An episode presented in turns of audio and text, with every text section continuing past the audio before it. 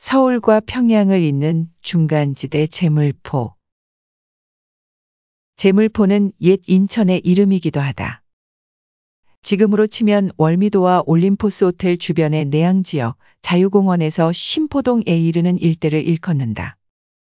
개항기 인천을 오가던 사람들은 다들 그렇게 불렀다. 제물포는 1883년 개항한 신앙만 도시였다. 해외에서 서울로 가거나 서울서 해외로 나가는 여행객들은 제물포에서 하룻밤을 자야 했다. 우리나라 최초의 호텔이 인천에 들어선 이유다. 1888년 문을 열었던 대불호텔은 경인철도가 운행을 개시한 1899년까지 호황을 누렸다. 철도가 생기자 여행자들은 항구에서 하루를 더 묵을 이유가 없어졌다. 배에서 내린 뒤 곧바로 기차를 타고 서울로 갈 수 있었기 때문이다. 손님 끊긴 대불호텔은 중국인들이 인수해 중화요리집으로 바꾸었다. 인천항, 그러니까 제물포는 이렇듯 서울과 해외를 이어주는 역할만 한 게 아니었다.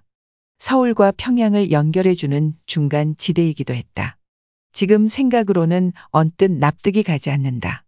백령도나 연평도를 오가는 백길도 자유롭지 못한 판에 무슨 평양을 오가는 배가 있었겠느냐 싶다. 육로로 곧바로 가면 되지 굳이 하루를 묵어가면서 인천에서 배를 타고 서울과 평양을 다니느냐고 반문할지도 모르겠다. 그러나 철도가 생기고 고속도로가 뚫리기 전에는 서울과 평양을 육로로 다니는 것이 인천을 거쳐 백길을 이용하는 것보다 두 배 정도 먼 길이었다. 실제로 서울과 평양을 인천항 백길을 통해 오갔던 얘기를 19세기 한반도에 와 있던 의료 선교사들에게서 들을 수 있다. 윌리엄 제임스 홀 부부는 1894년 갓난아기인 셔우드 홀을 데리고 평양을 방문할 때 제물포에서 평양으로 가는 뱃길을 이용했다. 당시 서울에서 평양을 육로로 가려면 일주일 정도 걸렸는데 제물포에서 배를 타면 시간을 절반으로 줄일 수 있었다고 한다. 홀 부부와 동행한 박유산과 에스더 박 부부는 우리나라 의료사에서 빼놓을 수 없는 인물이다. 에스더 박은 미국에서 공부한 첫 한국인 의사이고 박유사는 부인의 공부를 외조했다. 서재필이 에스더 박보다 먼저 미국에서 공부한 의사였지만 그는 유학 중 귀화한 미국인이다. 홀의 얘기에 따르면 1920년대 제물포에서 해주로 가는 배편도 있었다.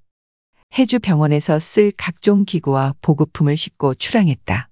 배가 오전 6시에 출발했기 때문에 홀 부부는 전날 서울을 떠나 제물포에서 하룻밤을 묵어야 했다.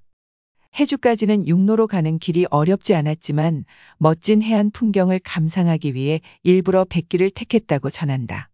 제물포, 인천항은 이렇듯 남과 북을 연결하는 중요 항구였다. 철길이 놓이기 전에는 서울과 평양의 중간지대 역할을 충실히 했다.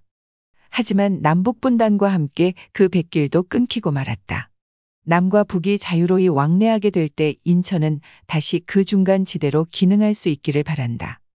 이제는 신앙에 많은 기능을 내어준 인천 내양에 서서 영종도 방면으로 짙게 물드는 붉은 노을을 바라보며 남북 교통로로서의 인천항을 다시 떠올린다.